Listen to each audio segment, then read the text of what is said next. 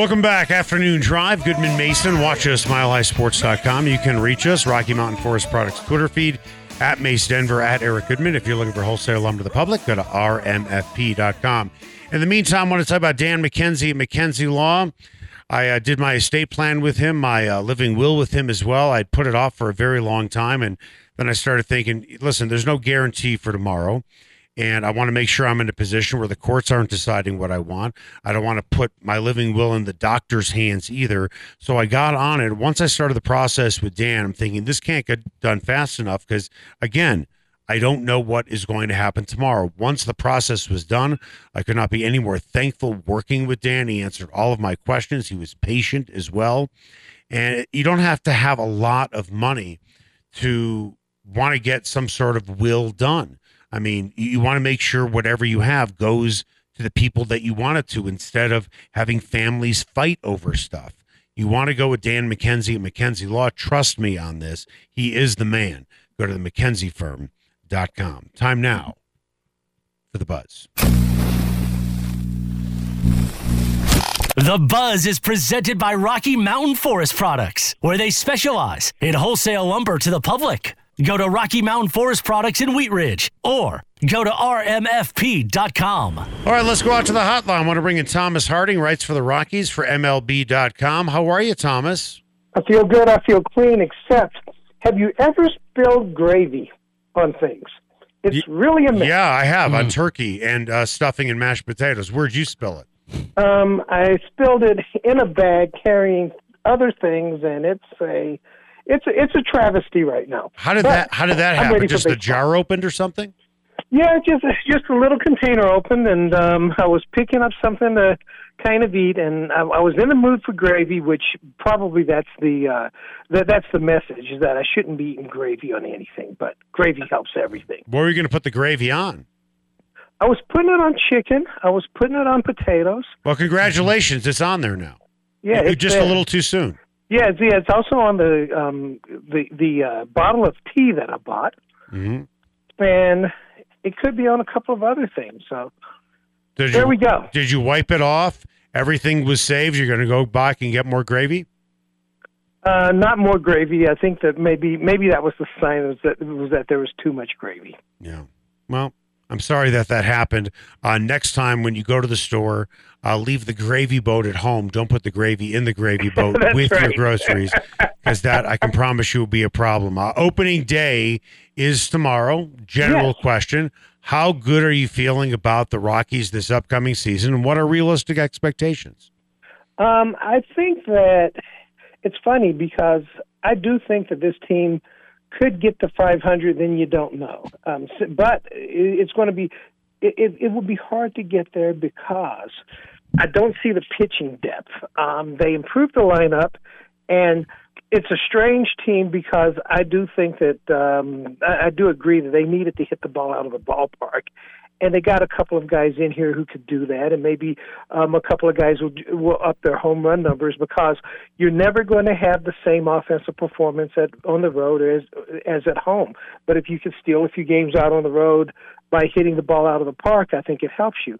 I like the rotation. Um, is it the greatest rotation going? No, it's not the 1970 Baltimore Orioles or the, or the but when you when you look at what they're able to do at Coors Field, and they pitch pretty well on the road, they give you a chance. Um, so they don't measure up to other teams um, in the the top teams offensively, but I think the combination of the um, of the park at home and the um, and just the pitching on the road, it gives them a fighting chance. So can they get to 500 and with an expanded playoff, how close does that get you to it? Okay, so if they if if they if they don't get to 500, then what is the most likely thing that broke down that prevented them from getting to 500 or having a winning record? Well, I think the most obvious thing, because it happens almost every year, is they lose a key pitcher or two at some point in the year and they're not able to replace them. Um, when I look in the system, uh, most of the pitchers that you expect to be there are down low in the system, and most of the pitchers that you think, hey, they have some talent, right now they're hurt. I mean, Peter Lambert, he's they're really being slow with him. There's a slow recovery from the Tommy John surgery. They've seen some forearm things crop up with him, but Ryan Rolison, who I thought would maybe even compete for a rotation spot, he has a shoulder issue. So does Helcris Olivarez, who is a guy that I think from Double A could probably make a pretty quick jump to the majors. But even a couple of the younger prospects, um, Chris McMahon and Sam Weatherly. Weatherly, a big lefty from from uh, Clemson, that a lot of people think could move through the system quicker if they have him break in as a reliever. But those are two good arms, and they're both on the shelf with lat injuries right now. So no matter how far down you go, you don't really have the pitching depth in the top of the system. It's more journeyman guys. So that's where I think it was. If it breaks down, um, that's the first place I look. Uh, let's talk about the lineup, the addition specifically of Kris Bryant. I'm guessing you spent a considerable amount of time down in Arizona and in that locker room. What's the environment now that he is in there? Well, it's a it's interesting. I've talked to a number of people about this, and I actually mentioned it in my newsletter that that, that posted yesterday. Here's a guy that doesn't bring a lot of the baggage that this team has had. I mean, from the Jeff Bridich days, uh, having their going back and forth between home and road, all those little things that kind of weigh the Rockies down. Kris Bryant seems to be kind of um, not. A, he doesn't pick that stuff up, and I think part of it is he was in Chicago where they ended a 108 year curse. So this guy, he he, he believes um, that he can make anything work. And I think the Rockies needed that type of attitude because Lord knows um, in recent years with guys leaving and everything else that's gone on and really a difficult um, relationship with their own general manager, they needed something as far as the mental, psychological um, piece. And, and I think Kris Bryant provides a lot of that. Even at this early stage, do you already see players and even others in the organization kind of responding to what Bryant brings? And if so, kind of how have they responded?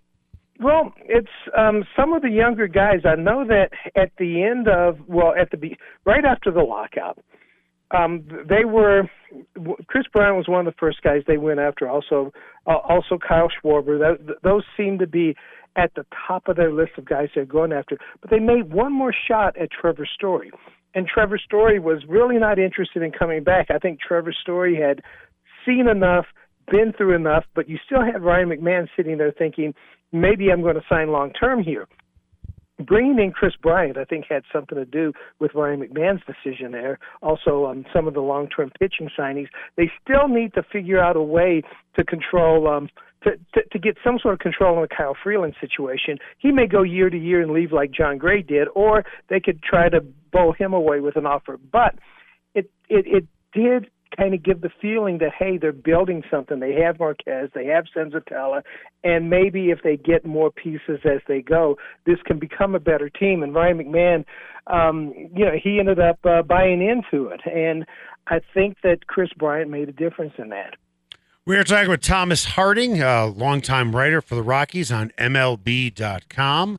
Uh, Jeff Bridich is gone. I don't think it is an unfair thing to say he wasn't going to win any popularity contests when he was there. Now that Bill Schmidt is in charge as the GM, and he's been there for a very long time, is there a difference in the temperature uh, at spring training?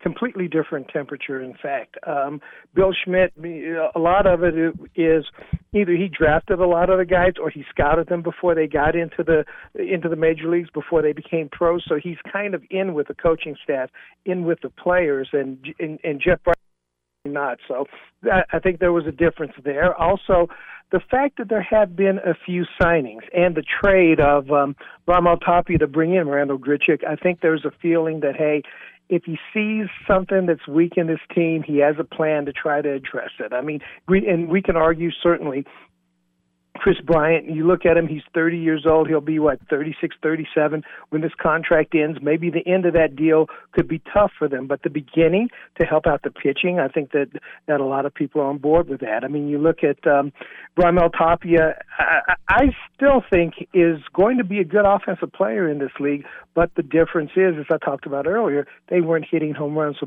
so Schmidt addressed that. There's, there's more to address, and I think that um, they're not trying to sell us on this as a this is a super team right now because it's not deep enough and everybody knows it. But I think that a lot of people are on the same page. They don't feel like um, they don't feel like the management is thinking one thing and the and the players are, and the coaches are thinking something else. So that's been an improvement with this team.